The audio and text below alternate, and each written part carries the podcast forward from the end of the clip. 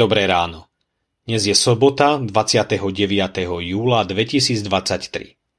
Božie slovo je pre nás zapísané u Matúša v 8. kapitole vo veršoch 1 až 4 takto.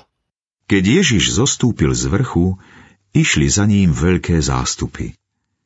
Tu prišiel k nemu malomocný, klaňal sa mu a hovoril Pane, ak chceš, môžeš ma očistiť. On vystrel ruku, dotkol sa ho a povedal Chcem, buď čistý. A hneď bol čistý od malomocenstva. Ježiš mu potom povedal Nie, aby si o tom niekomu hovoril. Choď však, ukáž sa kňazovi a obetuj dar, ako prikázal Mojžiš, im na svedectvo. Pán Ježiš chce, Malomocenstvo bola obávaná a nevyliečiteľná choroba celého Orientu nielen za života pána Ježiša. Bolestivý priebeh tejto choroby človeka často rujnoval fyzicky, psychicky aj finančne. Telo chorého postupne zvnútra aj zvonku chradlo, doslova sa v hnilobnom procese rozpadávalo. Dotyčný musel opustiť spoločenstvo a pohybovať sa mimo ľudskej komunity – Liečba stála mnoho peňazí a mala minimálnu úspešnosť. Veľmi nám to pripomína pôsobenie a dôsledky hriechu, ktorý tiež postupne rozkladá naše vnútro.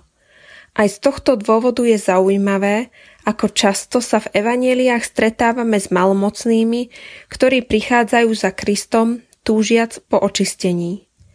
Neznámy malomocný v príbehu pokorne prichádza k Ježišovi a odovzdáva sa do jeho pôsobenia.